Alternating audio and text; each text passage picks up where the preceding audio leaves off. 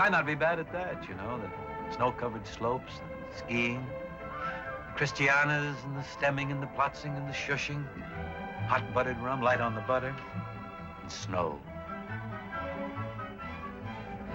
Snow, snow, Snow, snow, snow. It won't be long before we'll all be there with snow. snow, snow. I want to wash my hands, my face, and hair with snow.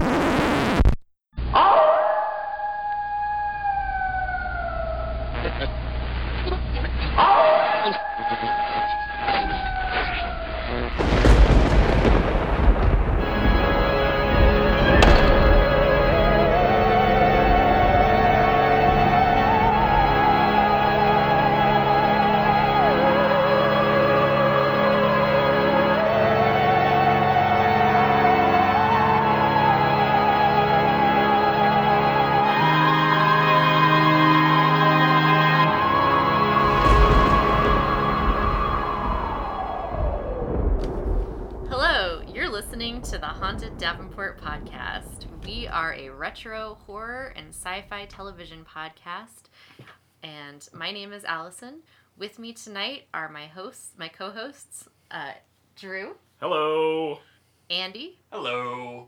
and Chris. Hello. It's officially winter here in Davenport land, aka Portland, Oregon. And Davenportland. oh no! Oh.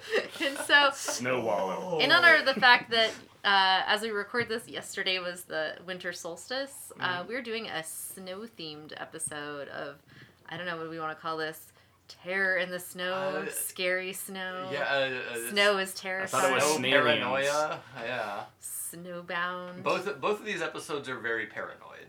yeah. People, people are suspecting each other all over the place. Yeah. So we're we're going to Frozen in terror. There. I like it. All right, done. Chris named it. Period. That's what they pay me for. so for tonight, You tonight's get paid. tonight's theme, uh, we watched an episode of The X Files from the very first season called Ice from season one. It's episode number eight, and it's basically Chris Carter's tribute to The Thing. And uh, after we discuss that for a bit, then we will talk about an episode of The Twilight Zone titled Will the Real Martian Please Stand Up? from season 2, episode 28.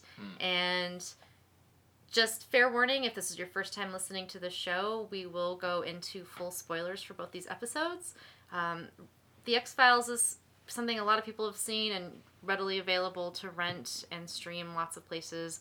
And currently, uh, The Twilight Zone is available through Amazon Prime if you have that streaming service. And I have to say, uh, the quality of the video on Prime with these Twilight Zone episodes is some of the crispest and clearest I've seen. It- I was looking it's to sharp. gorgeous. Really Yeah. good. Yeah. Very impressive. Nice stuff. So, uh, without further ado, I I guess we can just get right into our X Files episode, which Mm-hmm. it's always fun to talk about the X Files.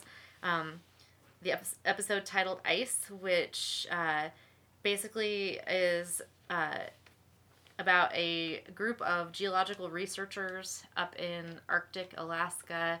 Um, they end up killing each other, and things go terribly, terribly wrong. Very much like the plot of The Thing. If you're a fan of John Carpenter's, a little thing, bit. you know, or- just It even Uh, it even opens with a dog doing something. Yeah, yeah. Um, so I guess maybe spoilers a little bit for the thing, since we're going to be comparing it to that film as well. So if you haven't seen uh, John Carpenter's The Thing or the movie that that's a remake of or inspired by The the Thing, thing from outer Space, The. Thing from Another World. From Another World, Yeah, which was a Howard Hawks film.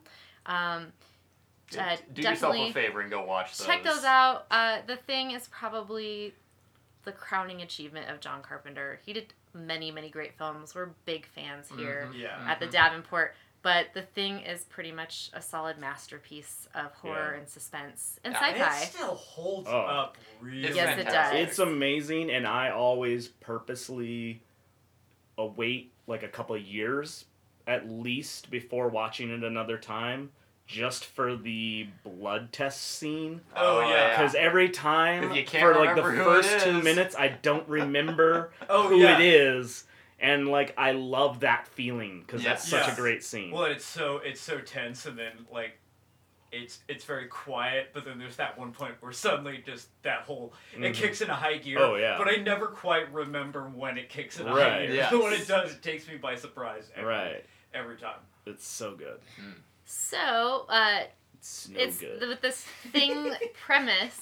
Uh, you have mysterious deaths up in an Arctic front, and Mulder and Scully get assigned to go find out what happened. And uh, they go and they join along with a couple of doctors and another geologist and uh, kind of a grizzled, surly uh. Charter charter pilot named Bear. Bear. Um, then they fly up to this research cen- center, um, research base, and they um, begin to realize that something possibly of alien origin has infected the previous people living there and doing research, Mhm. and um, and everyone becomes extremely paranoid. Uh, there's a dog left behind from the previous crew, and he attacks them pretty much the minute they get on the premises and everybody is then wondering He's who who's attack dog. infected, who can you trust, and they figure out ways to to deal with this sort of alien parasite. But it's very very much like the thing. Yes. So much so that even though um, Chris Carter, the creator of the X Files, who wrote this episode, has said this was his homage, like I guess some people feel like it's just almost like a blatant ripoff in a way, you know. I'm partially among one of those people that thinks it's a blatant ripoff. It's a, it's it's well done though. Well, and it's, if you're writing, uh, this is the I think the eighth episode of the first season, and I guess when Mhm. you're trying to like fill out a season, you're sort of like, well, what, are, right. what are different stories that we can that we can borrow from, and Right. um, but that's a classic, you know, as we'll see later with the Right. Twilight Zone episode, that sort of um, who can you trust and who you know when- when you're. Um, Well, it's you know it's it's a it's a bottle episode. They Yes. can't leave, you can't and leave, there's yeah. something going on you that and- you know yeah. one person knows something no one else knows. Yes. It's it's a classic premise, but the fact that it's set Yeah. in a research lab in an Arctic zone. I mean, we went to the North Pole, not the South Pole Right, this time. yeah. Um, well, I guess he wanted to do the it fact- set in the South Pole, but then worried that it was going to cost too much money or something. yeah, it was Or- a new it was a it was new gonna show. Their yeah. budget wasn't that big, and they were working out of out of the BC area. Yeah, so um, it's a really it's a really good episode of the X Files. Though it's one of the stronger first season episodes. It's got lots of great um, interplay between the characters, lots of tension. They were constantly having to check each other for symptoms and signs of this parasite. The Mhm. parasite itself is squirmy and creepy. Um, And so, what, what did we find out it was? It was a giant mealworm or something? Yeah, something like it that. looks like a mealworm, yeah. Yeah. but like a mealworm on steroids that moves quickly. They Mhm. were creepy. They were apparently initially thinking of using apparently baby snakes, Whoa. and uh, apparently putting them in like some kind of like a little latex like covering or something, but that it was going to be too complex to do something like that, so they went with a super mealworm. It also uh, seems idea. dangerous for a baby snake. They're pretty delicate. Yeah, yeah. As a reptile lover, I don't, seems- I'm glad they didn't go that route. I can't imagine live casting a baby snake would be very easy for you to do that. No. Yeah. So, um, you guys have specific moments of the episode you want to talk about, or should we talk about the cast a little bit? um, the cast. Well, I mean, we'll get into the specifics. Like the Well, there's I, multiple scenes yeah. of let's all get naked and check each other There- out. wait, Yes, That's always a- fun. I was surprised there's a there's a lack of like sexual tension at all in this. Oh, you didn't episode think for- so? No, for, for You didn't think? I, Oh, didn't I, think I, thought the whole part where where then Mulder and Scully are like When they're alone intense- and they have to they're check each alone- other they have out. to look at Yeah. each Yeah. other. It's like I felt like there was. I was like, oh man, this first season they were really pushing that angle, you know, to get. there. yeah, they I- pushed I that wasn't angle throughout the series, but it was it's definitely one of those moments where you're like, "What's going on here?" You know. Well, I mean, it starts off with "Do you think I'm spooky?" That's a great still, line. still, still my favorite, possibly my favorite It is- X File line. That's a great. That's Do you think that's- I'm spooky? from the episode, the first episode with um, Tooms, the liver eater guy that lives Mm. under underground and Mhm. comes out every twenty years. I don't remember eighteen years. He like slithers under the door, right? Yeah, yeah. The, I Oh, think the first yeah. episode's called Squeeze. Um, because he shows up in a later episode. But anyway, that's you know, a topic, a creepy topic for another time when we do more Another X-Files. episode. There's no snow in that ep- episode, so we're not talking about it. Oh, yeah. Um, yeah, so you have you have David Duchovny as Mulder and Gillian Anderson as Dana Scully, and then the rest of the cast for this episode was uh, Xander Berkeley uh, plays Dr. Hodge, and we he stood out to Drew and I because we just recently rewatched Candyman um, on a theater presentation, so we got to see Candyman on the big screen, and he plays uh, the main character's Douchey husband. yeah. He's he's definitely an He's, asshat. and he's also, I guess he's like the stepdad in Terminator 2.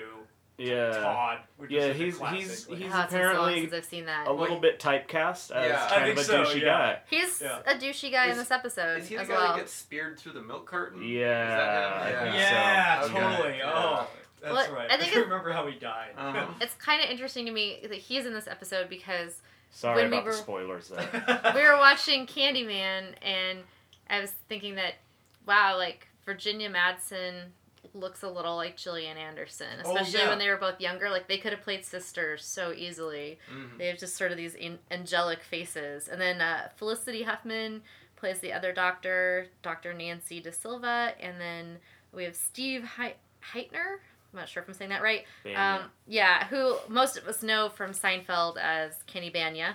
And he plays Dr. Denny Murphy. And he's this is slightly Bania esque in this. He's like really the only friendly, kind of funny, quirky yeah, he's character definitely in this also a episode. typecast character actor. yeah. And then uh, Jeff Kober plays Bear. And Bear. and Bear Bear uh, does not make it out of this episode. No, he does not. he not. bites the big one. He, he- he seems Pretty like a- early on. Yeah. he, he seems kind of like like if you were gonna make a if you're gonna make a lower lower budget biopic about Jim Morrison, you'd get that. Yeah, Yeah. yeah. He's got kind of a Jim Morrison, uh, Steven Tyler kind I of. I thought so too. I was Yeah, gonna say Steven he Tyler looks a I bit saw like as well. Steven But Tyler. we were also thinking he was like a Geico caveman guy. Yeah. He's got that Yeah. kind of It's very about him, Cro-Magnon. Yeah. I thought Yeah. maybe there was gonna be a twist where he was what got thawed from the ice. Oh, yeah. Be great. I wanted to I wanted to make um, unthawed caveman lawyer references, but I don't know if everyone's watched those old SNLs. What's what's that movie where they where they thaw out the caveman and they keep him in the- Encino Man. No, the older the, the serious movie. Oh, the, serious movie. It's a serious movie from That like they- the early '80s, and That they they fall- unthawed a caveman Yeah. and like got him alive. Yeah, I can't. Can only think of That's- Encino yeah. Man. I want to And I love Encino Man. I That's a great wanna say movie. the Iceman cometh, but that's totally not what it is. oh, so so okay. So I was just scanning IMDb and uh, found an in- interesting tidbit. Um, there's um, a geologist at the very beginning who records himself uh, saying, you know, we're not who we are. The- Basically, trying to leave a Mhm. video diary The of what guy. happened. Yeah. Yeah. and he's played, and uh, the character's name is is Richter in that, and his uh, played by a man named Ken Kirzinger, and Ken Kirzinger played Jason in Freddy vs. Jason in No way. 2003. Huh. Yeah. Yeah, because I just thought it was weird. I thought he looked familiar. That wouldn't explain it because he would have been in a mask the whole time. yeah. But I had to. I was thinking, Maybe you just that recognize those biceps. Doubtful. I- Iceman Yeah. is the movie that I'm thinking of uh, from 1984. Uh, You okay over there? as the, Yeah, I got the, uh, the- Sweet and sour sauce on my shirt. Oh, no. Listeners totally need to know about Mhm. that. It's Well, you were delicious. asking. It was delicious. Mm. so you took a bath in it. Ah. Yeah, the, the character Bear makes a classic horror movie mistake here too. By the way, he gets infected pretty early on, and the dog bites him and draws blood. And apparently, that can you know transfer the, the alien parasite to you. he totally should have avoided that. Yeah, yeah, he should have avoided that one. And then and then he hides it because you know. Right. It was like, oh no, this thing kill you know. It's like it's possible we could have figured out a way to save you. if you Yeah, told us immediately. That's one thing I didn't quite understand. It's like, what did he think he was gonna do when he like Oh, I just, on? I just want to get out of here. Get back to civilization. I'm gonna get in a plane and fly away, and I'll be fine. Maybe man. Yeah. he thought if he drank enough liquor later that he'd get be able Pickle to kill it off. Yeah. Or was it was it maybe the alien trying to get off? Oh, Like, that's get true. Maybe. I think he was just panicked and dumb. I think he Yeah. thought like if he went, you know, if he went to a Zoom care when he got home, that they'd be like, "Oh, uh, Uh, you got one of those super mealworms. You got a giant mealworm in your ear. I understand. Okay. Echinacea. Oh, there's a lot of people trying to penetrate people's ears with parasites There in this episode, and Ah, it's, it's very- deeply upsetting. It's very Wrath of Khan, isn't it? Wrath of Khan. Yeah, Is yeah, yeah, yeah. There's also there's also I I know this is television and you have to suspend your disbelief. There's a lot of questionable biology in here though. oh, for like sure. there's the, the these these parasites apparently get in your brain and feed off one of your glands, but they're wriggling around like on your spinal column in the back of your neck. Yeah, they're moving all Yeah, over and- the place. And somehow when they die inside your system, they pass out in your stool, which is in your digestive system. Yeah. There's there's a lot of Yeah, there's a lot of people wanting stool samples in this. there episode. is there is Like, shitting in a jar Scully features was- prominently. She was really, really adamant about everyone pooing in a jar. Yep. It's like I need poo from all of you. to which Bear said, "To hell with this," and threw his glass jar. Yeah, there's a lot of glass jar breaking. well, the first time he threw it, and the next time he was handed the glass jar, he whacked Mulder upside the head That's with it. That's great. That There's- bear hates glass jars. Classic running joke. Bear doesn't. Bear poos in the woods, not in a jar. he comes in later with his sample, then drops the jar of his own accord. Oh. yeah, I guess that's true. At least he didn't fill the jar before Oh. Throwing it at the wall. or hitting. well, no, because he's a he's a bear, not a not a Mhm, monkey. That's an ape thing to do. Throwing it, yeah. He's not an actual bear. In case you guys haven't watched this episode Oh, yet. that would make the episode so much better. a bear that flies planes. Yeah, has an, an, an Alaskan bear that Oh flies no! planes. Oh no! Who's flying? Oh no! Bear Bear's is flying. How can it be? Oh, good. anyway, yeah, and and while we were watching this episode, there's a parasite extraction scene that reminded me of how when I used to watch the X Files religiously when I was younger, I was often eating while it was on. I always wondered halfway through an episode why I thought that was a good idea. Not a great plan. Mm-hmm. And we yeah, were, This is one of the gooier ones. yeah. Yeah, this this episode also had that really great map painting that they use as the establishing was shot thinking about for that, yeah, yeah. the um the the facility they're in when we when it first showed up. Um, I think it's like the opening shot of it. It's like Mhm. oh the research They base keep, up in the lab. they Alaska. keep cutting back to Yeah, it. they keep yeah. cutting back to it. And This this the I, I originally thought it was a miniature, but it's actually this great little map painting that they have a little light up in it for the facility's light. Hmm. It's fun. You could you could tell because yeah, it's very um. There's there's the image of it, and then there's like the snow that's so obviously just right in front of a it. There's no of it, depth right, yeah. It's pretty good. I liked it though. No, no, no, it's I, I was good. willing, well, what's willing funny to. is yeah, It's I mean, kind of a Pee Wee's Playhouse Yeah. kind of, uh, or like yeah. uh, you know, and it's also, I guess they were trying to were they, were they, they were trying to cut costs on this one, so they, they- they're trying to keep this as low budget as they could. right. But uh, it ended up going over budget, I think, because I think it was from too many jars being smashed. that's true. could be. It adds up. You do those takes too many times. Well, what? you know, every time Bear threw the jar, he'd giggle, and then like they're like, "Ah, cut! Give him another jar." Curiously, which we were trying to figure out where they filmed this. We were thinking, did they go to a vet or did they do was it Right. a laboratory setting? And I guess a lot of those sets were uh, a Molson's Yeah. beer brewery. Get some Molson's, eh? yeah. Hmm. So is that in in Vancouver, British Columbia then? it must The be. brewery. Yeah. Yeah.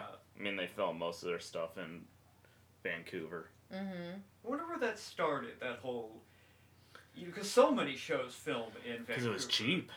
I, I, but I wonder who went there first and was like, "Oh my gosh, this is like so cheap," and then everybody else. caught Well, I'm sure a lot it was of a thing horror where, like- movies were filmed there in the I think eighties. so, yeah. Well, not necessarily in Vancouver, but just in Canada in general I'm because it was less assuming expensive. Vancouver was trying to get people to come there first, and then Mhm. Oh. you know, because usually that's how it is. Like cities will Tax like incentives and advertise to be like, yeah. "Hey, film here, bring your Hollywood money up here, Yeah. and we'll make it cheap for you." There's also a good film school in Vancouver, so I kind of wonder too if maybe it's easy to get interns that know what they're Well, there- doing. Oh, that could be too. There must yeah. be really good loopholes or something. It's kind of like the um, people always wonder how Uwe Boll can keep making movies, Yeah. and uh, it's because Germany has this tax loophole that Mm. if you invest money in a motion picture, even if it tanks, you get your money back.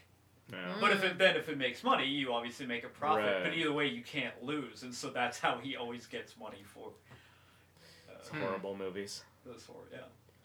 Well, I know I was in Vancouver once and we did a tour of like this whole mining operation that was like an X mining operation. And one of the things they said is like, oh, and X Files filmed here.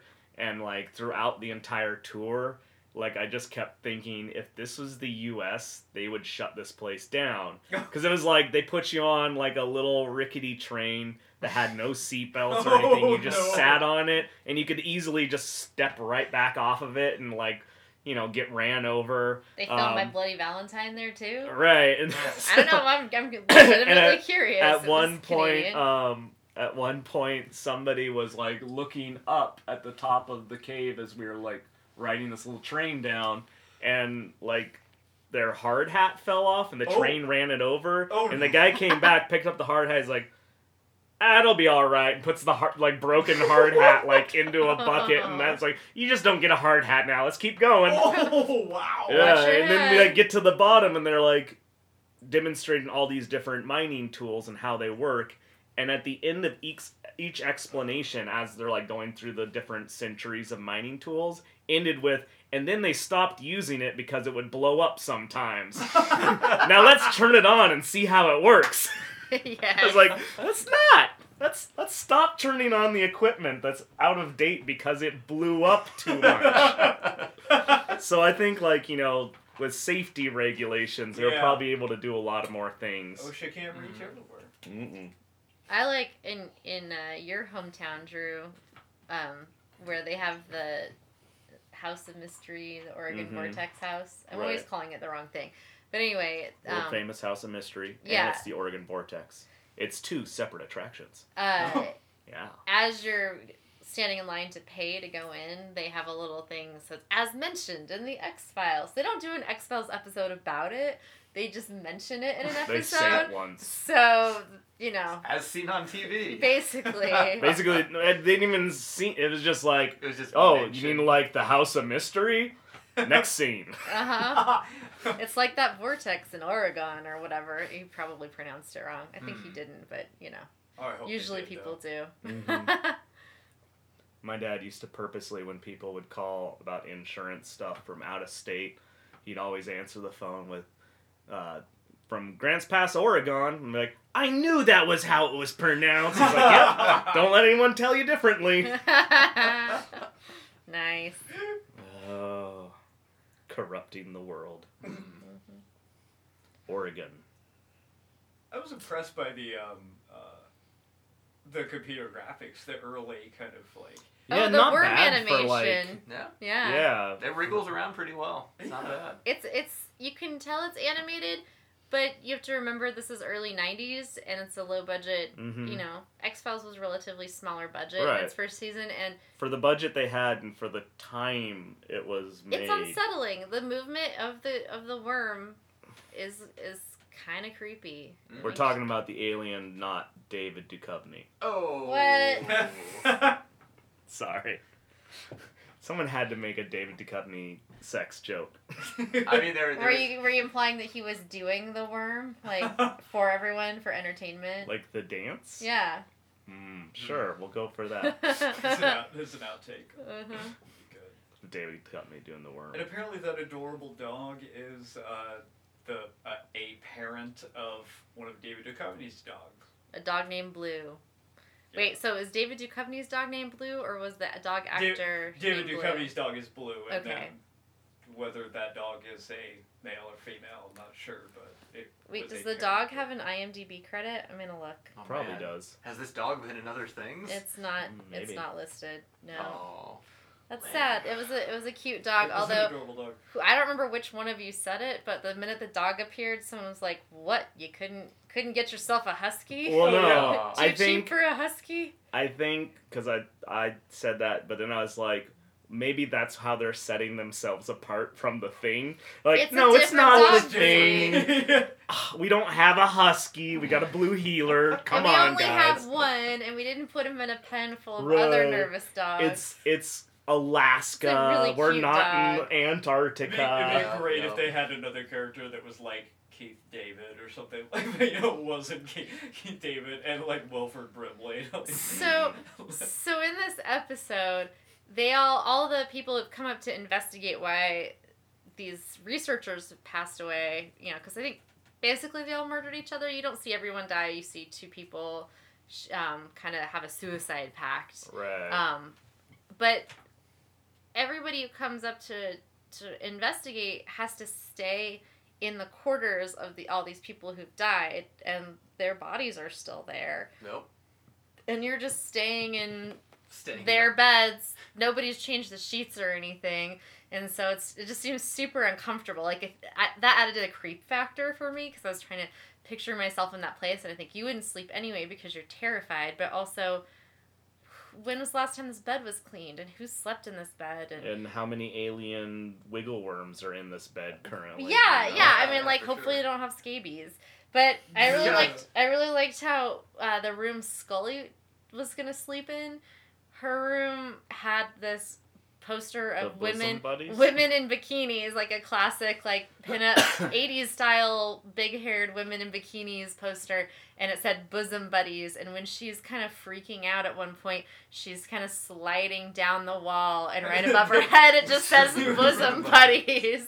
I thought that can't be an really accident. No. on It that. was really funny. Yeah. It was a nice bit of humor in a in an episode that has a pretty serious tone. Because when the X Files is funny, it's so great. But that was like very very subtle I- silliness. I think the other throwback to the thing that they put in there was uh, the the one comic relief character guy has uh, oh yeah, Bania. Headphones. yeah he, he has headphones and he's constantly listening to is it baseball games Old Yeah. football games. old football games yeah and so um, so he already knows uh, uh, what's going to happen because they're just recordings but he listens to them all the time Right. and that's something that I think that's common in some of those outpost areas. They have just taped games that they watch over and over again. But I think that's also a joke in the thing hmm Mm. where they're watching a game and they're kind of like, Yeah, "Oh, I know the how this TV. one ends already." Right. So they just got a whole bunch of VHS recordings of like sports games. Right, because the transmission can't can't make it that far. Although now they just got the internet down there. Yeah, satellites, Did they? man. Satellites. Yeah. So they can get the memes like Yep. immediately. Yeah. They're just sitting there. They can watch all the good cat videos, Mhm. Yep. like Roomba Cat. But yeah, so the the next part, that comic relief guy gets his throat cut. Mm-hmm. Um, did was it ever established? Was it the lady scientist? Because it turns out, I was never really clear on that. It had to have been. yeah, like did or did he kill himself for some reason? It- No. I think she killed lady him in a fit of aggression or paranoia What was he because doing she out of was his room? infected. I Um, don't know. Maybe he was. He might not have been able to- to sleep. He might have been doing research, trying Uh, to figure out. weird. Oh, I think don't they have a?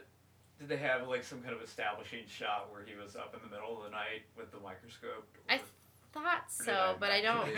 I may have missed. And the thing is, I've seen this episode multiple times, and so It was unfortunately, when that happens, sometimes I'll get distracted and not pay as close of atten- attention when I'm watching something for the first time, or if I haven't seen it in ages, and I'll just assume I know what's happening. So I couldn't really definitively answer that. Part of me wants to say that there was that shot, but I don't. I don't know that there yeah, was. it, it just sort of felt like he died somehow.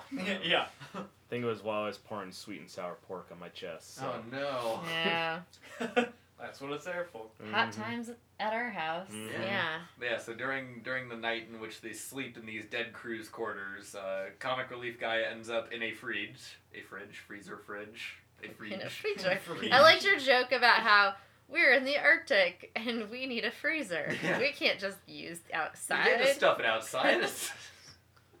It's not constantly freezing in the Arctic when it when it snows here, and it's rare that it snows in the Willamette Valley, but it does every few years, and sometimes it snows a fair amount. we have what we jokingly call the outside fridge. Right. So if you have too many sodas or beers or something, you just stick them out in the Stick snow. it Yeah. out. It's the outside fridge. Well, I mean, it, it- you know, It's this good ti- for a couple works months good. out of the year. Yeah, this time of year it gets down, and you know your temperature range is basically 35 to 40, so it's refrigerator temperature Mhm. outside. Mhm. And you just leave food out there. Unless the Mhm. raccoons get at it, you're fine. Well, when our neighbor gave us those, what was it, four cases of Slayer last year? It was a lot of beer. It was That a lot of a lot of beer, and as much as we like to joke about drinking games, we actually aren't really big drinkers, and so it took forever to give that away and share it with people. But it, it was out, and we had one night of snow last year, but it was outside for Yeah. a good chunk of the winter, so we had cold beer. The outside fridge. outside fridge. I'm sure that's fridge. interesting to all Well, of that's our got to be a thing listeners. elsewhere, Mhm. you know. Oh no! I, Yeah. I- so many people do that. That's very common. Mm-hmm. Alrighty. Well, Anyway. any more thoughts on ice? Um, Before we I mean, on? we still got. What do we need to talk about? see, I guess we already mentioned checking for. Oh, we they had the weird black bumps. That was part oh, of it. the Oh, yeah, they got- bumps. Yeah, Yeah. so the, the, the, their lymph nodes would apparently get black and, And- swell up. Like That's also creepy. Externally too, external- like well, that, that, was that, happens with the bubonic plague. apparently. No, no, it does. I've Does, seen yeah? pictures. Yeah. it's, Well, she even mentions that Right. when she's uh, Scully when they're examining the dog. yeah. So yeah, so that's the reason people have to keep getting naked in front of each other to check each other for black lymph node gland Yep. truffle looking That eventually recede back into the skin and disappear. But after they die. side note, when I was little, I thought bubonic plague, people were calling it blue bonnet plague, and there was hmm. blue bonnet butter. Oh And no. so- I wasn't afraid of the butter, but I was trying to figure out what this disease was as a little kid that people wanted to call it blue bonnet. It's like, does your scalp turn blue? Like, I, I don't know. It was, it was always kind of weirdly fascinated. I did not know they were saying bubonic. I thought it was blue bonnet plague. Hmm. That it was some weird prairie virus. Yeah. Yeah, Laura Ingalls and all those people, you know, don't get that blue bonnet plague. Blue bonnet plague. Like, so they have to check each other all the time, well, twice. And the whole time I was like, they're like, oh, we need to check each other, each other, so we know that someone's not corrupting the, like, the research. And they, then they split off into girls and guys. And it's like, it's life and death, people. Why would, it's like, Yeah. modesty But yeah, go out the window. It's like, no, I want to see all of you naked. Yeah. I don't. I will inspect everyone. Then I will let everyone inspect me. We'll Mhm. get this over with. Yeah, there's, Let's- there's there's an alien parasite on the loose. Propriety isn't a big, uh, you know. And David Duchovny can stand there and say, ladies.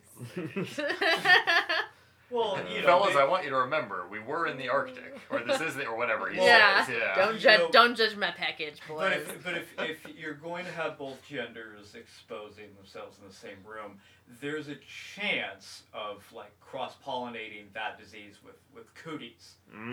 Mm, So got you. that's- I mean, I think that's kind of where they're They coming are from. kind of bug-looking cootie Bug- bugs. uh, They yeah, exactly. I- I- like no, we're not going to let girls in here because they have Mhm. cooties. Right, and, oh, and we should say this isn't just some random parasite. This is apparently a life form that rode in on a comet and was frozen under the Arctic ice. or at least that's what we think. Much- That's what we Meteor, think. Much yeah. like Yeah, a movie meteor. that came out in the early '80s. Yeah. Um, Yes. Um, so it's, it's not it's not Mulder and Scully investigating a perfectly normal but exotic parasite up in the there's an alien element Well- to it maybe We believe. yes We, believe because it could just be you know the comet happened to land on top of these worm things. that's true they could they could, they could have been buried come there. up. hmm Yeah, yeah. It, it heated up the the ground, and that you know got them moving again. And Mhm, mhm. Except for aren't they don't they live off ammonia? yeah they're ammonia based yeah, I Yeah. guess that's true. There was a pocket of ammonia in. that's right post volcanic ground. They're ammonia from Venus. Yeah, they're from Venus. No, it's the next one. Um, Oh yeah.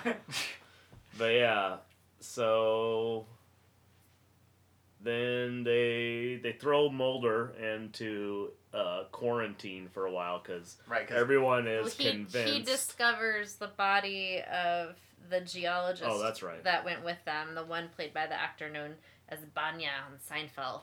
Um, Drew kept making Ovaltine jokes. Yeah, so he he discovers the body, and they all walk in on him discovering the body. So then they think Mulder did it Yes. Right. Well, then and then Mulder acts like an irrational, paranoid jerk because he's Mulder, and everyone's he's like, "You're being aggressive, and the parasite makes you aggressive." Yeah, no. No, you're yelling at me. and Yeah. yelling makes me Well, and then and and, and, And Scully pulls a flipping gun on. Him. Yeah, him. and he Like, says, "Whoa, "You pull, put a gun in my face. What? do you- How do you expect me to behave?" it's a dick move, Scully." Mhm. a lot of dick moves in this episode. There are. Great Yeah. band name. But So- he's yeah, he's quarantined and then Yeah, he gets uh, quarantined, then all the people decide that they need to recheck him. Or they're no, they that's when they discover that you put two worms together and the two worms battle royale and kill each other. Yeah. So my question with the whole like the Highlander. Yeah, there can be only one worm. And so like the worms are reproducing little tiny mini worms which are then going out and colonizing other humans and whatnot. Uh-huh. Two questions I have. How do you know you don't just have one of those same worms from the its passing, you know? No. How do you know you don't have the same colony? And question 2, how did all these different worms that are going to battle it out end up down in the ground in the same spot if they came from some other planet and they hate each other and they battle it out? Wouldn't they have already killed each other off before they ever even got to Earth? Oh, that's that's a good point. Maybe maybe it's because they were frozen in the comet. Could be. Yeah, they, they weren't active yet. But how'd you get them so close together and still have them alive? And That's what I- I'm wondering. Yeah, like I said, questionable bio, questionable biology in this episode. Yeah. You have to suspend your disbelief. They're just they're just happened to be two about to battle when they got chipped off of their home planet Right, and yeah, they hurtled were- through space, They were, frozen they were, instantly. Were flash It's, um, frozen. Yeah. Mhm. It's a little bit like in Force Awakens when they're fighting, and then they, there's the giant rift in the planet, and then they're they're far apart. So so Rey and Kylo Ren can't fight Mm. anymore. Ah, Star right. Wars reference.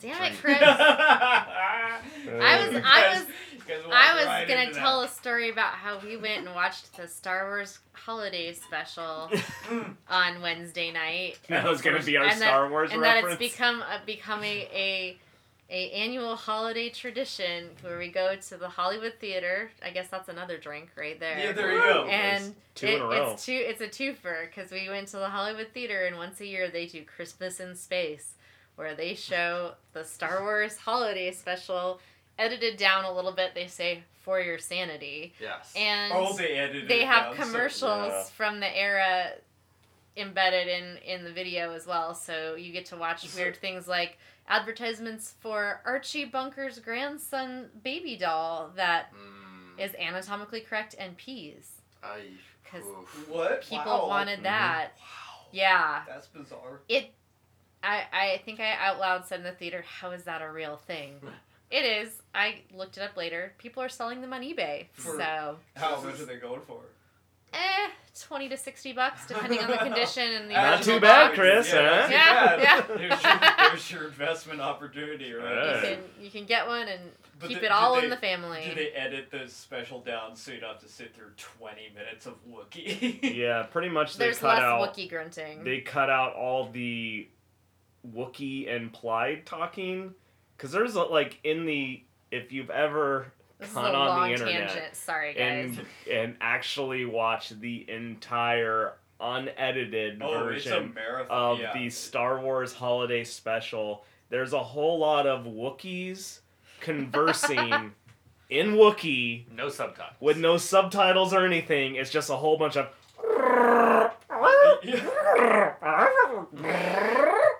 and it's like, okay, For a long time. sure. you know what? It's, It's a lot easier than actually writing dialogue. Mhm. it's so- terrible. It's, terrible, but it, it's not. It doesn't upset or offend me the way the prequels do. Like I will watch. I will happily watch this many times before I ever would sit down to watch any of those those goddamn prequels. Well, I was actually saying, I, like, I thought of it, and now I've seen the, I mean, albeit narrowed down Star Wars holiday special. I've seen it now more times than any of the prequels. Oh my. High five. So So we should get back to the topic at hand, though, because even though it's a holiday special, and it is kind of horrifying, there is no snow in it. So Oh, back Yeah. to ice. ice. There's, there, there's no snow in it unless you count what's in Carrie Fisher's nose. Oh. Oh. Apologies. Bad Too taste. soon. Too soon. R.I.P. Carrie Yeah, Oh, it's funny because it's true. you guys are mean. Um. Anyway, so in snow in ice. There's no snow in hell either. no. FYI. Um. Where were we? We're gonna wrap up this episode Sure. So they discussion. they and on. finally find out it's the girl. She's got the the bug in her, and they shove a bug in her ear. One more shot of people shoving It's so bugs upsetting. Yeah. Aw. in people's ears. and then uh, It's like that episode of Night Gallery. cut to the the end where they're like, "Oh, we're all safe and sound now, isn't it great?" And then it's like, "Well, no, it's not great. I'm going straight back, and I'm gonna get my research done." And oh, didn't you hear? They torched the entire place down to a cinder. Nothing's left. Oh. And then it's, oh no, it's gonna happen again. And then And you they, well, they also carted again. off the um the the infected lady and the dog for quarantine and Mhm. monitoring. Mm-hmm. Who knows, man? Well, they gotta make sure the dog doesn't talk. True. Mhm. Because he might reveal state secrets. That, that dog Dogs still in a often padded do. cell today. Yeah. Oh. The dog's going in a hole and never coming out. No, it's a Oh. witness Underground protection bunker. dog. Mhm. Witness protection dog. I wonder what's ever happened. Do you So think they, they've ever they had to moved, put a they dog moved the in? dog to the Midwest. Yeah. Give, give him a job as like he's a a grocery sheep. store He's manager. a sheep herder Yes. now. He knows the something. dog, the dog is like with uh, Henry Hill, and Henry Hill is just like, oh, I used to do all this stuff for the mafia, and the dog's like, oh, I, I trafficked aliens.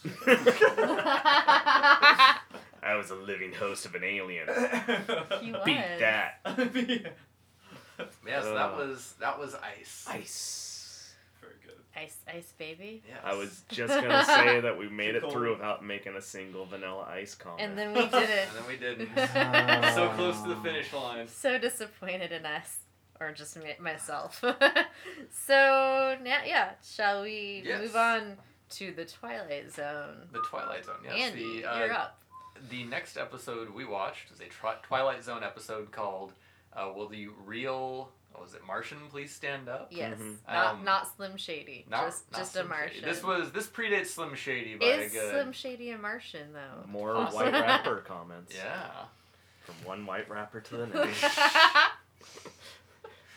Uh, this episode finds, uh, well, opens with a couple of police officers investigating a possible unidentified flying object, which may have crash landed in the woods somewhere in the middle of a snowstorm. And uh, they follow some tracks leading out of a uh, the pond where it may have crashed into a diner, where what seven unsuspecting folks, include uh, and a uh, diner man, a uh, what do you what do you call him? Words escaping me right now. It's Uh, like the the cook, Cook, cook, bar, Waiter. waiter, bartender. Yeah, like the, the all-in-one was guy that runs the diner. Yeah. Um, they are The all in man. there, and one of them might be an alien. Mm-hmm. Mm, yeah. So, um, yeah, the cops start questioning people. You know, looking what around. was the? It was like the pond. yeah. It was like Lacey's pond or something. hmm Like the two sheriff and deputy guys are obviously local yokel cops. You Yeah, know, like they know. Oh, it's yeah, it's a pond and blah, and like, but it's like, yeah, we've got a UFO down here. and Yeah. and there's definitely some tracks where an alien came out. We're gonna go look for that. And like, so nonchalant about it, you know. They're like the original X Files. Yeah. Yeah, this is the one town in America. Well, you- where this really does happen all the time. You heard the aliens. To jump ahead a little bit, they're talking about, oh, we've had plans to colonize this place for a while. Maybe these cops are, you know, they're hot to the idea. They know there are aliens around. hmm This is just another day up in Just a- Alien City. Another one of those. What? Where are we from this time? Venus? Uranus? You always make Uranus jokes. Jeez, Bob, get it together. we, ain't- we ain't so concerned about the aliens coming to our small town. We just care about, you know, people not from this country. Space aliens welcome, I Mhm. guess. Yeah, Yeah. I don't know.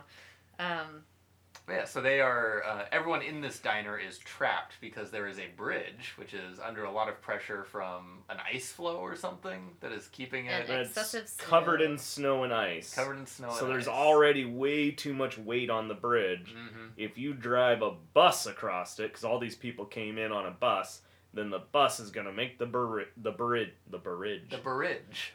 The barista the bridge. bridge. it's a burrito bridge. It's a burrito bridge. Delicious.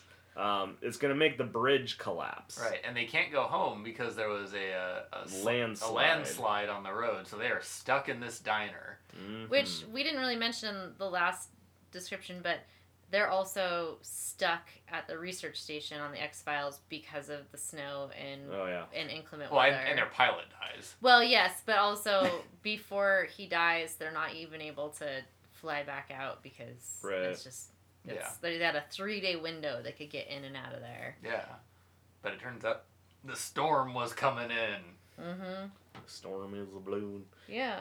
So yeah, these guys are in a diner, and the cops come in. They say, you know, where'd you guys come from? Came from here. You know, how? Uh, what's the roster on the the bus? And he says, oh, I don't take a roster, but there was six of us. I know that. I did an accurate head count. Oh, And then they go, well, there's seven of them in here right now.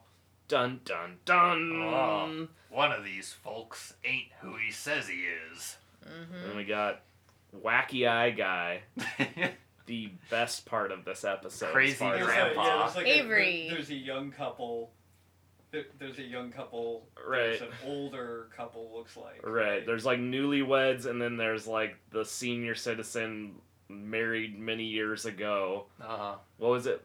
He even made a comment. I think it was like 35. He Yeah. said no, So- 23. 23. You think after 23 years of marriage, you'd know the man you're married to because his wife's eyeballing him suspiciously like he might be an alien. Yeah. While nervously chain smoking. Like, yeah, yeah. He's like, There's the uh, there's the very beautiful professional dancer woman right. Yep. that everybody's ogling, and Mhm. uh, there's I do like the the joke about.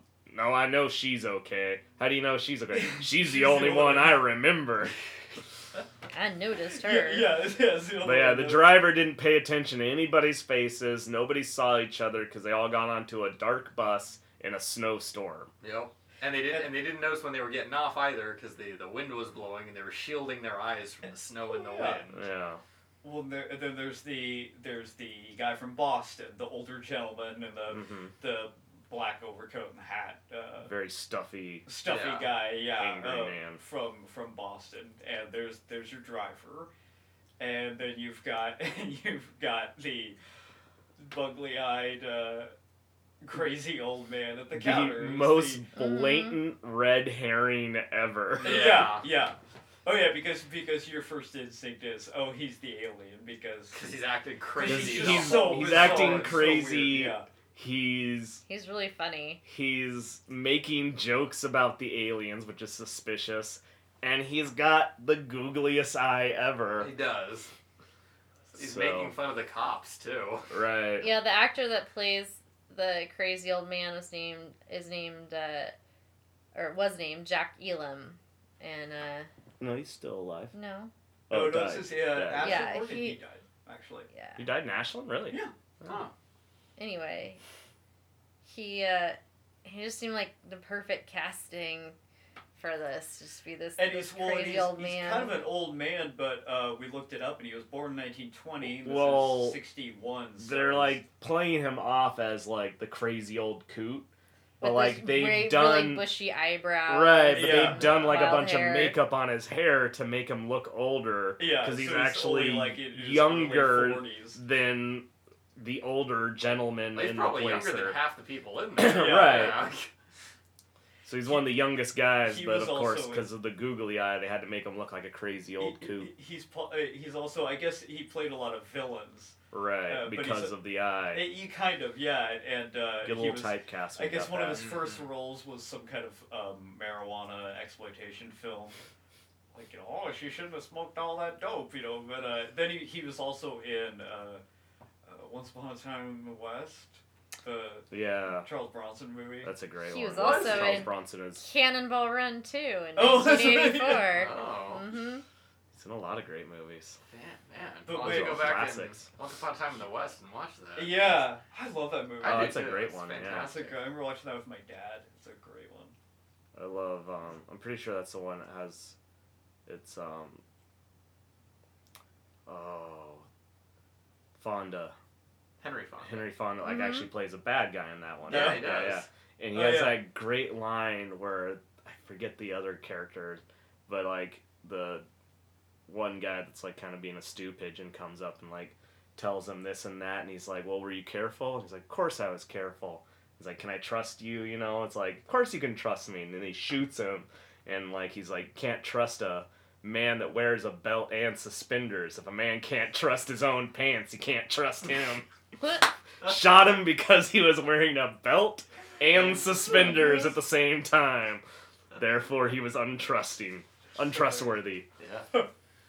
Um, But yeah, he does so many takes in this episode. Like, just they'll say something and then he makes his face like, "Oh no!" You know, he, there's so many, there's so much mugging in this episode. There's, Right. there's one, and you know, unfortunately, maybe due to his kind of mismatched. Uh, gaze. Ocular. You know, his, yeah, he's kind of like his eye looking the other direction, but it's kind of like he does half a take to the other character and half a take to the camera, and it's so it's so funny. I just couldn't stop laughing.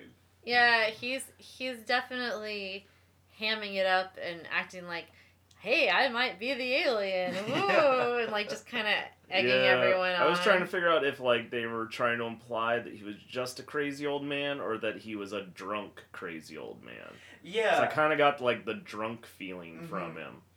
Were they not allowed to show that sort of thing? Because I thought they're in the Twilight Zone. They've had people who are more explicitly like boozed up before.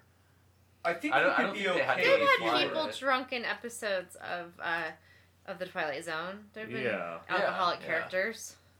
Being an alcoholic was fine back then. Yeah, Okay. You just couldn't profit off of being a criminal. Huh. yeah, I think you're right. Yeah, that Or was- show too much those skin. things. Yeah, you couldn't show belly buttons. Oh no, not a belly button. But yeah, it was it was you know great fun to make fun of alcoholism. That was okay. Mhm.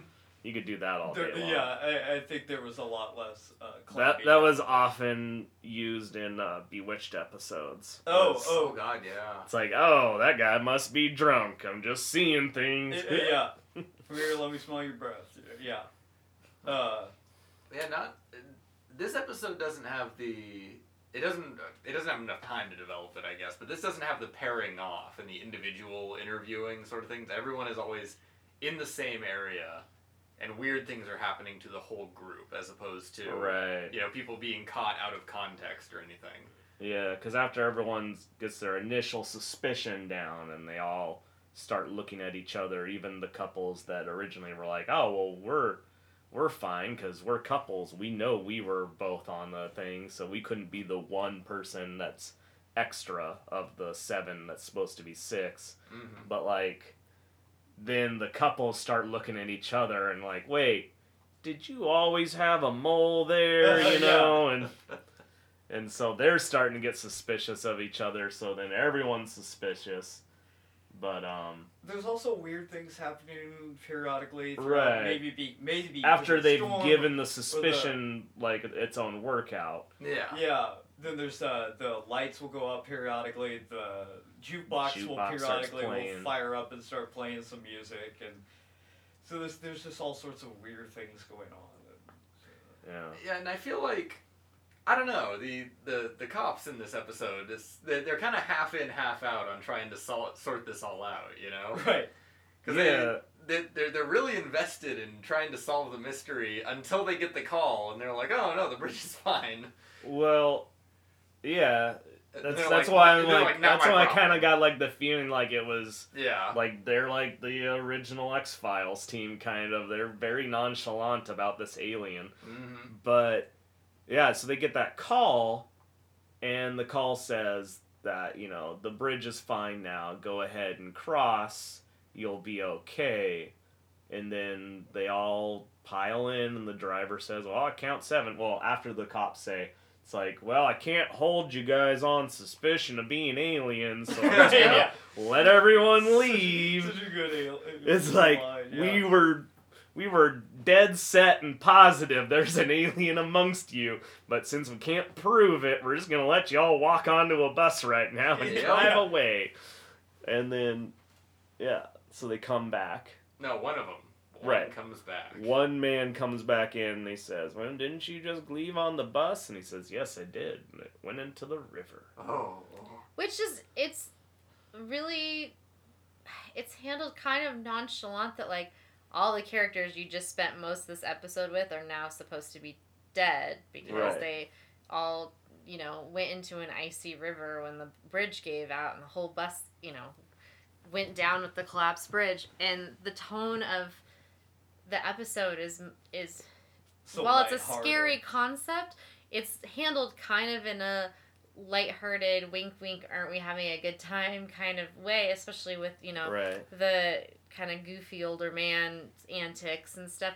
And, you know, that goofy old man and like the young married couple and all these people and like the nice, you know, the the dancer and the bus driver who seemed like they were starting to hit it off and have Yeah. a budding romance are suddenly abruptly dead and like the way that's kind of handled is weird to me Mhm. just that huh because then there's reveals that Well- happen after that that are kind of comical but you still have all these dead characters I think it's, Right. but I think it's from the also. Oh, and the cops are dead too. Yeah. Because the, the cops are gonna lead him across the bridge. Yeah. Oh, yeah. What- everybody's dead I think it's then it's from the perspective then of Right. the two.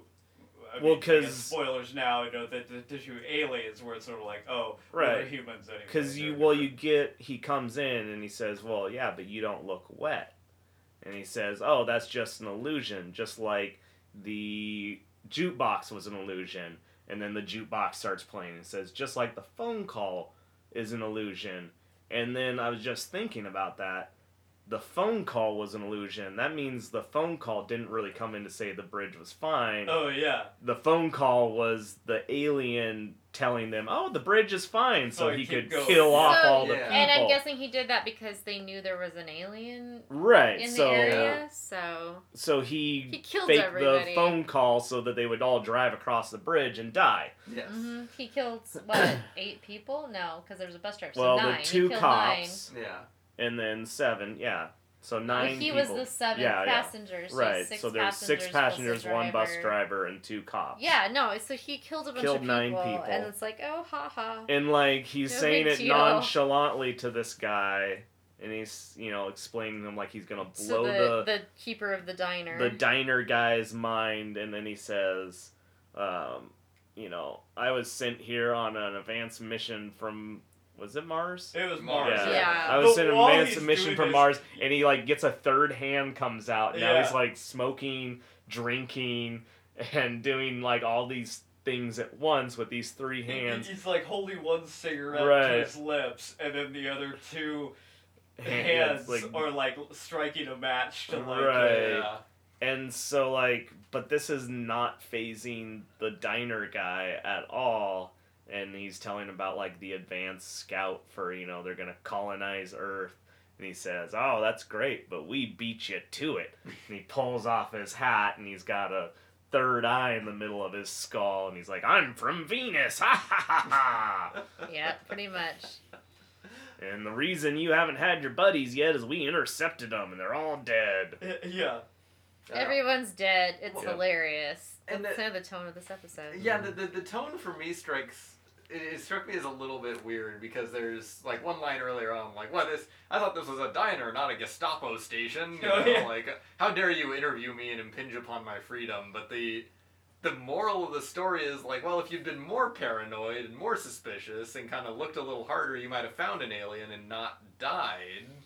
Right. Maybe. Right, sure. I, it, it's a good paranoid episode, but I'm not sure what it's trying to say to me. hmm Good point. Yeah. And also, the alien from Mars, before he's revealed to be an alien, is just being this really pushy, fussy, kind of I'm better than everyone businessman type, and he's going into detail about, "Ah, I have a very important meeting, blah blah blah. Maybe it was his rendezvous with his his fellow Martians, but he knows all about how to pretend to be a businessman, but he doesn't know what wet means. Oh. yes. That was weird.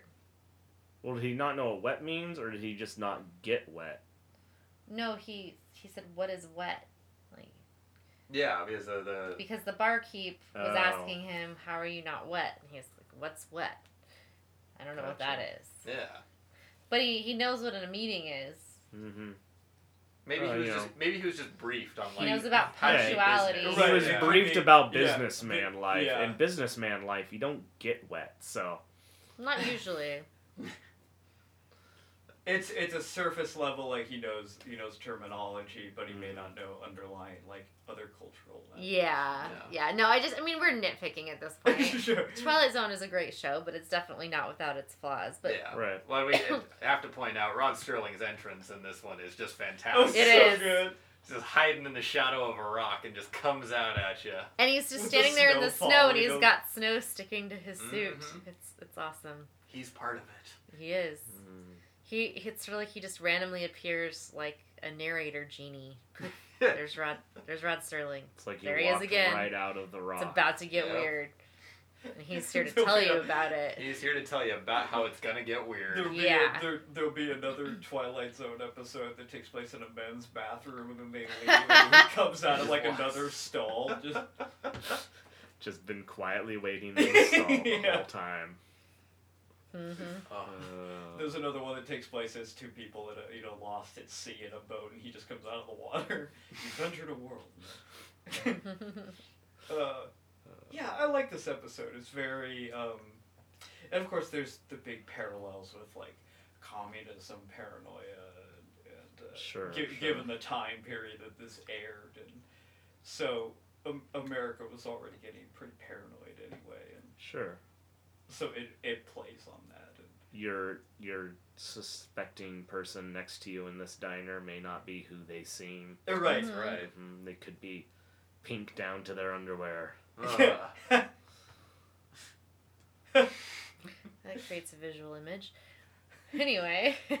and it would be the bug-eyed, the Mhm, bug-eyed. Yeah, totally. Well, he makes He- that fun line too early on when they someone, if someone's an alien, he says, uh, "What does he say? Chickens."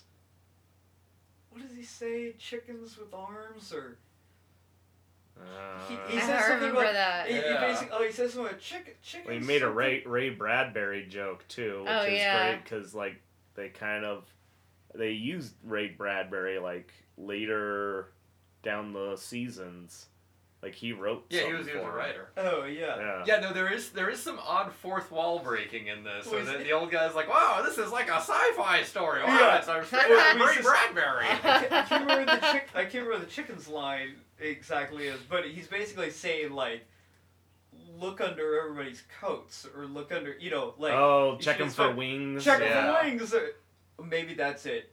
Yeah. Maybe he said check them for wings, not Right. chicken. Chick 'em for wings. Chicken sounded like chicken. check him for wings. Check 'em for wings, like like. Yeah. And if they had, maybe they would have seen the one guy had three arms. yeah, you know, that's like, you true. know, if they listened to the Google Eye guy, Yeah. yeah.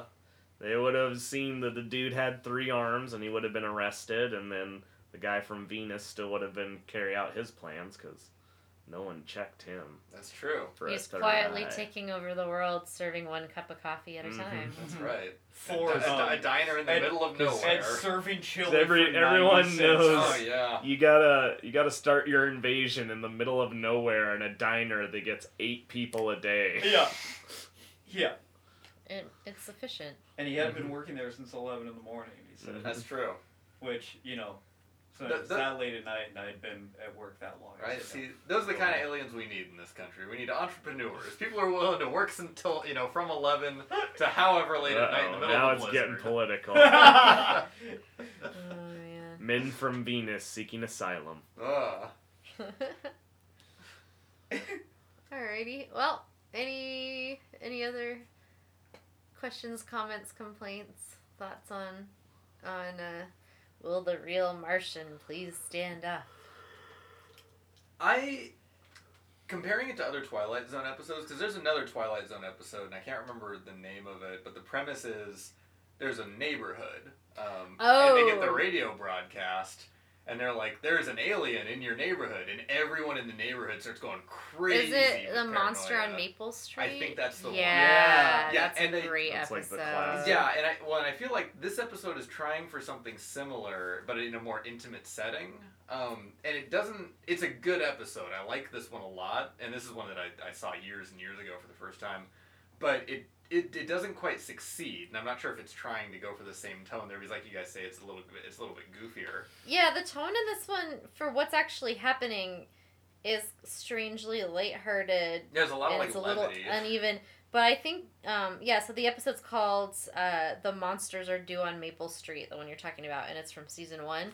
And that one, it's been a while since I've seen it, but that one's definitely much more tone appropriate and a lot darker. Yeah, well, and, and and I think this one, in my mind anyway, is like a natural comparison to that. And that one, I just felt was like such a, mo- a so much more effective episode. Mm-hmm. um, because of that, you know, because it's it's darker and more serious, and it's not treated with a lot of. Um, there's not a lot of joking. There's no it's much more realistic Batman. too, a much more believable scenario. Yeah, You know. Um, but I- yeah. Yeah, I do. I do like the the trapped in a snowstorm with strangers and somebody's an imposter um, premise, but this it, it you know didn't didn't work as well on this. one. Well, I'm, I, I was a little. It'd been. I'd seen this once before, and I'd sort of forgotten the fact that all the bus passengers and the police officers die suddenly towards the end of the story. I mean, you don't see it, but you know, it happens, and it's not a joke or an illusion like the other weird things the aliens are doing. And the way it's handled, it's like you could almost miss that information if you weren't paying attention. But you spent so much time with these characters Right. looking at them up close and watching them interact with each other to try and determine well who is the alien and Mhm. how are they going to treat each other and you know there's these married couples how are they looking at each other and and so i feel like you know it's a short episode but you kind of get a little attached to these characters you get to know them Mhm. especially you know some of them are more endearing than others but then you find out oh my gosh they're all gone because Yeah. they got tricked into going across a you know rickety bridge Mhm. and the way it's the way it's handled is just odd to me. Yeah. Well, I kind of liken it to there's a lot of like those movies that have the twist ending where it's like, and you know, turns out the aliens, the people you thought were Earthlings are aliens, and here they are coming to Earth, and they're gonna take us over, Yeah. and it's like they're always like nonchalantly making a like just dark joke about how they're gonna take over earth you know mm-hmm. it's like oh and then we're gonna take over this blue planet next ha ha ha ha. Right. and i think it like it kind of worked to me in that same way like it's like oh just killed eight more of them and now we're gonna That's come kinda- over and it's like because they're just ca- he's just casually talking about how he's going to overthrow the entire world Yep. Yeah. know? so like killing nine people was nothing to him Mhm. It's kind of a yeah. That's how I interpret it as well. It's kind of a Nine Love, Lovecraftian kind of a thing of like an, a, a, a more advanced race that sort of like Mhm. sees Just human squash as some expen- bugs. Exactly. Yeah, it's expendable. and definitely. we're just gonna. These people have no idea what's happening, and we're just gonna wipe them out and and uh, take over their space. Which almost, in a way, makes it somehow darker, even though it's presented in a lighthearted Mhm. way, than something that would be just a straight out dramatic episode all the way through. Right.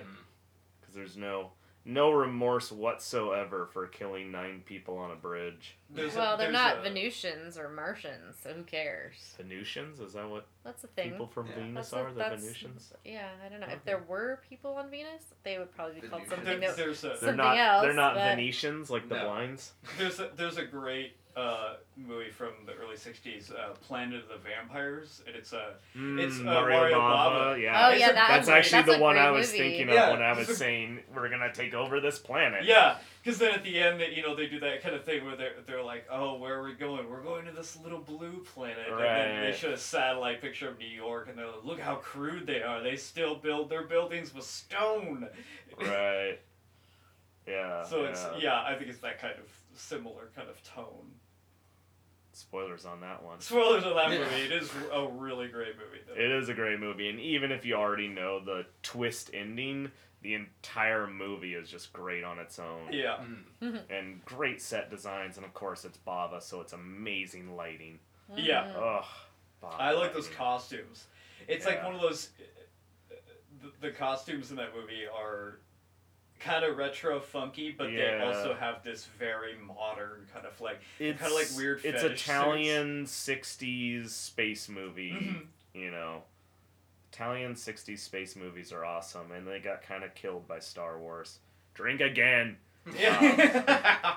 Star Wars came along and made like industrial space happen, Mhm. and Yeah. then Yeah. like it just killed like the glam of Italian, you know, Uh, yeah. '60s into '70s space that was out there. All those great, you know, Galaxinas and Star Crash and everything that like Well, those those were- those were post. Those were rip, like rip off slash inspired. by Right, Star they were post cash Star grabs. Wars, so they were starting to go that direction. But they were like the ones that were clinging on yeah. to the still had, very like, end. like That of, yeah, Barbarella. That kind of style. I love yeah. Barbarella so much. Love yeah. that movie. Star Crash is fantastic, though. I love that movie. Yeah. Mhm. Yeah. It's good. Well, we've we've fully deviated from what we came here to talk about, so it's probably time to wrap this up. Uh, does anybody have any announcements or anything they want to plug or anything they want to say before we close out? Uh, you should watch um, John Carpenter's The Thing, Yeah. and if you can, if if you find out even in like the next two years it's going to be playing on a big screen near you, wait and see it on the big screen. It is It's incredible to freaking see in a theater. amazing Yeah. in a theater.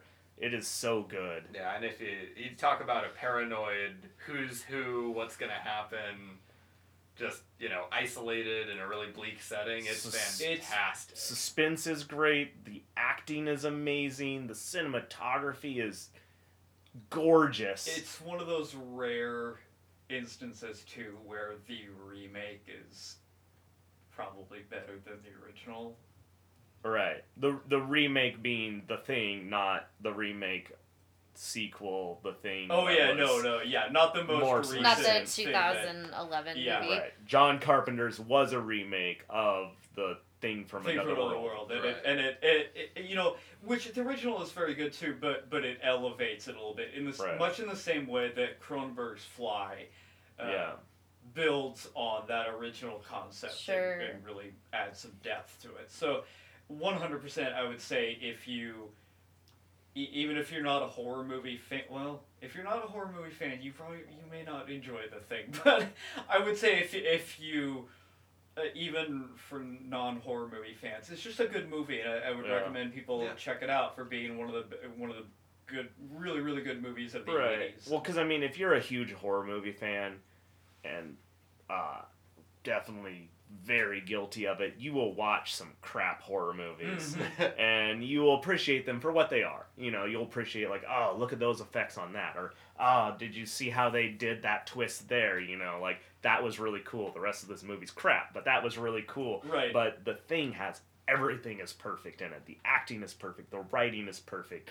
The lighting is Mm, perfect. The, the sound is perfect. great. The effects are phenomenal. The jump scares get you every time. Oh yeah. and this is the one. This is, I think, the one John Carpenter movie that he didn't do the score for, um, because it's uh, Ennio Morricone. yeah, yeah, Oh, yeah, yeah. really? Which is- yeah, Oh my yeah. God. It's really amazing. Although he did when Carpenter toured, I remember they they did play that anyway. They played that. Yeah, they played it. Mhm. They played. It was like the have one thing that they played, but you couldn't not. You Yeah. could not play, it, yeah, because it's because it's a good it's a good theme. It's Mhm. funny because we were talking, I believe, before recording. I don't remember if we were talking about the Hateful Eight while we were recording, but the Hateful Eight ripped off a bunch of stuff from the thing. oh yeah. Yes. Um, to the point where they actually used him for the score Mhm. and some of the score because Andy and I happened to be at a screening where Quentin Tarantino showed up. oh, you were at that And- one. Yeah, That's awesome. and so like he was talking about it, and like, um, I almost asked because like before he even mentioned the thing, like there was shots where like it's blatantly ripped Yeah. off of the thing. It's like, oh my god, that's that's basically the thing, but it's an old west house and not you know a thing. Yeah, It's research like- It's like wait, how come there's a giant spotlight in the background in the old west? But um so like he was saying like how you know his inspiration was a thing and you know like he got him to do the sound and he's like actually some of the music i used he wrote for the thing but they didn't use it Oh wow. so some of It's it is recycled. original Yeah. recycled soundtrack from the thing That's cool. yeah yeah. So I guess recommend for the Hateful Eight too if you like this type of story. Yeah, if you like a bottleneck um, stuck in the snow, uh, you don't quite know who's bad, who's good. Mm-hmm. Um, the Hateful Eight is great. Um, some really great performances in it. Yeah. If um, you've started to shy away from the gorierness of Quentin Tarantino's films, like some people have, um, once the intermission hits, stop watching. because it's it's all suspense and drama until the intermission, and then after the intermission comes back, it's basically kind of like when Quentin Tarantino and Robert Rodriguez do you know movies where they're like, "I'll direct this happen, I'll direct that happen." It's like Mhm. Quentin Tarantino said, "I'll direct." Peaceful and dramatic on this side, and then on the other side, I'll direct everybody gets blown away, You know, blood It's everywhere. sort, of like a, it's sort of like Dead Alive. How Dead Alive kind of does that. Like, like Dead Alive is still gross and gory, kind of like. For the first half, it has a couple little gross Mhm. parts, but then like And the last half of And it, and then it's That's quite lawnmowers a- and zombies. Quite a crescendo. exactly, yeah. Yeah. It just overflows. Yeah. All right, guys. Well, um, I think we should probably call it a night. I was trying to think if there's other good icy Stuck in the snow. stuck in the snow kind of movies. I, I Yeah. know there's got to be.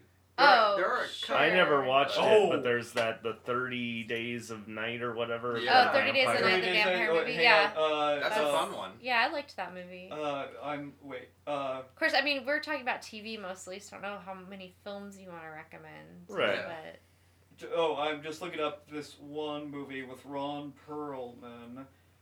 Uh, I mean, he's in the snow. It's uh, I think it's a Larry. we only talked about two episodes, so it's not like we're running over time. I think too it's a. Larry Fessenden movie, and Larry Fessenden has done Mhm. some really pretty good low budget horror movies, and now he gets a lot of uh, acting work. He always kind of plays like he seems to kind of get cast as like the crazy guy that is the only one that knows what's going on. What is the name of this movie? Because it's they're in the snow. It's very much like. Man, Ron Perlman gets a lot of work. Uh, Oh yeah, He's he's very great. popular. mm-hmm. He does a lot of voice work too, doesn't he? Mm-hmm. He sure so. does, yeah. It's for you're not Turok. Well, as we're on our way out, Hmm? Allison, you haven't been on any uh, podcasts other than here since the last one, have you? Since the last episode? Yeah. No, Okay. no, that was yeah. We talked about that last time. Yeah. I, Um, but yeah, uh, I will announce when I know for sure. But I'll probably be back on Retro Movie Geek sometime in the early new year. Hmm. But um, yeah, if uh, The Did you find that- it, Chris? the- I did. It's Okay. called The Last Winter, and it's from 2006. And the summary in the Arctic region of northern Alaska, an oil company's advanced team struggles to establish a drilling base that will forever alter the pristine land.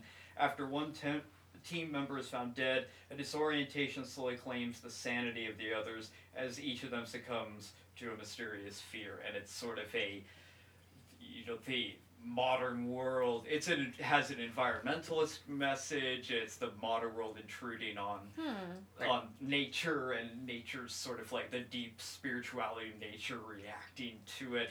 It's, it's a little back. bit like Yeah. uh, yeah, Fessenden did uh, an early movie, The Wendigo, that has Oh, similar kind of theme to it. Fair, also very good movie, but um, The Last Winter from Ron Perlman is so good, and it's got that icy. There's, I think, a scene where somebody freaks out and just strips down naked and runs out in the snow, and Like for no do. other reason. Like you know? you do. like you do, yeah, and uh, very good if you like icy horror movies. so check that one out. I may go home and watch that actually. it's super good. All right, guys. Well, um, Uh, for our listeners, if you uh, want to look at any relevant links or show notes for any of our episodes, you can go to thehaunteddavenport.podbean.com. That's where our home site is now. Um, and we also have a Twitter account at Haunted Davenport. So you can reach out and comment or just see photos and a little bit of background info on our episodes um, if you're you know interested in, in any of that stuff. Um, we will be coming back in January with a Doctor Who episode. Woo! Yeah, we're, I think specifically some Tom Baker 1970s Doctor Who. Like classic So- Who. Yeah, yeah, I think that'll be a good time. Throwback to very first And- episode, one of the things that terrified young, young, young Allison on TV. Oh yeah, yeah. We'll we'll talk about that. Oh, some yeah, yeah. The floating Um, head. Yeah, the the floating dismembered head of Tom Baker and that theme music. Mm. We'll have lots to talk about next time. But yeah, thanks for listening, and hopefully you join us in January for that episode. And sometime between now and then, we will get out our first bonus Dark Shadows episode. Drew and I will, I promise. It's just the holidays ate our brains and bodies No. slightly, as they do every year. And- that's that's a horror movie. If we The sound a little- our if we yeah if we sound a little word out or i do it's just because it's been a long season of, of stuff Mm.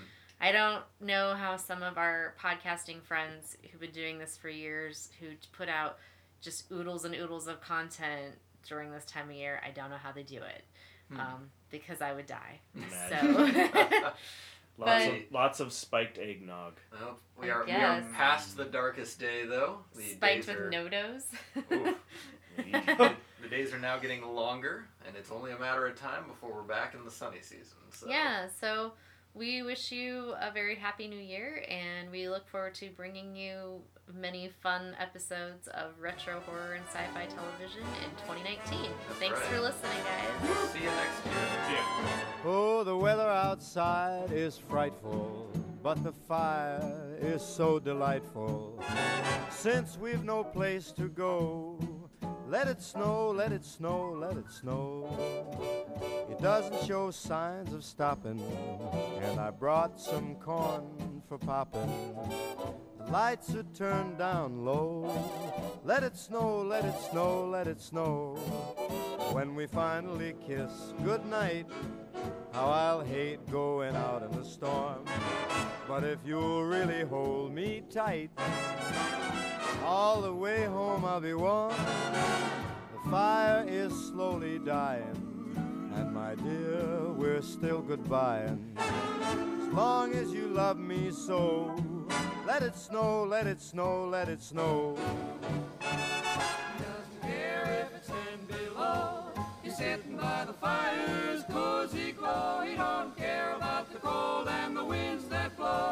Says, let it snow, let it snow, let it snow. Let it snow. Ooh-wee goes the storm. Why should he worry when he's nice and warm? His gal by his side and the lights turn low. He just says, let it snow, let it snow.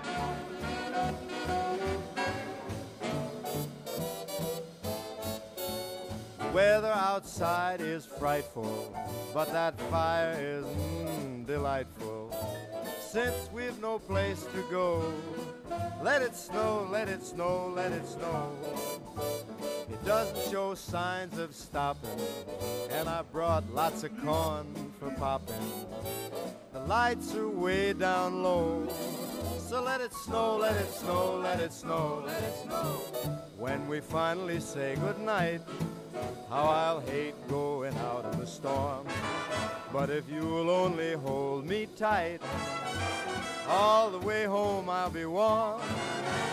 The fire is slowly dying, and my dear, we're still goodbye.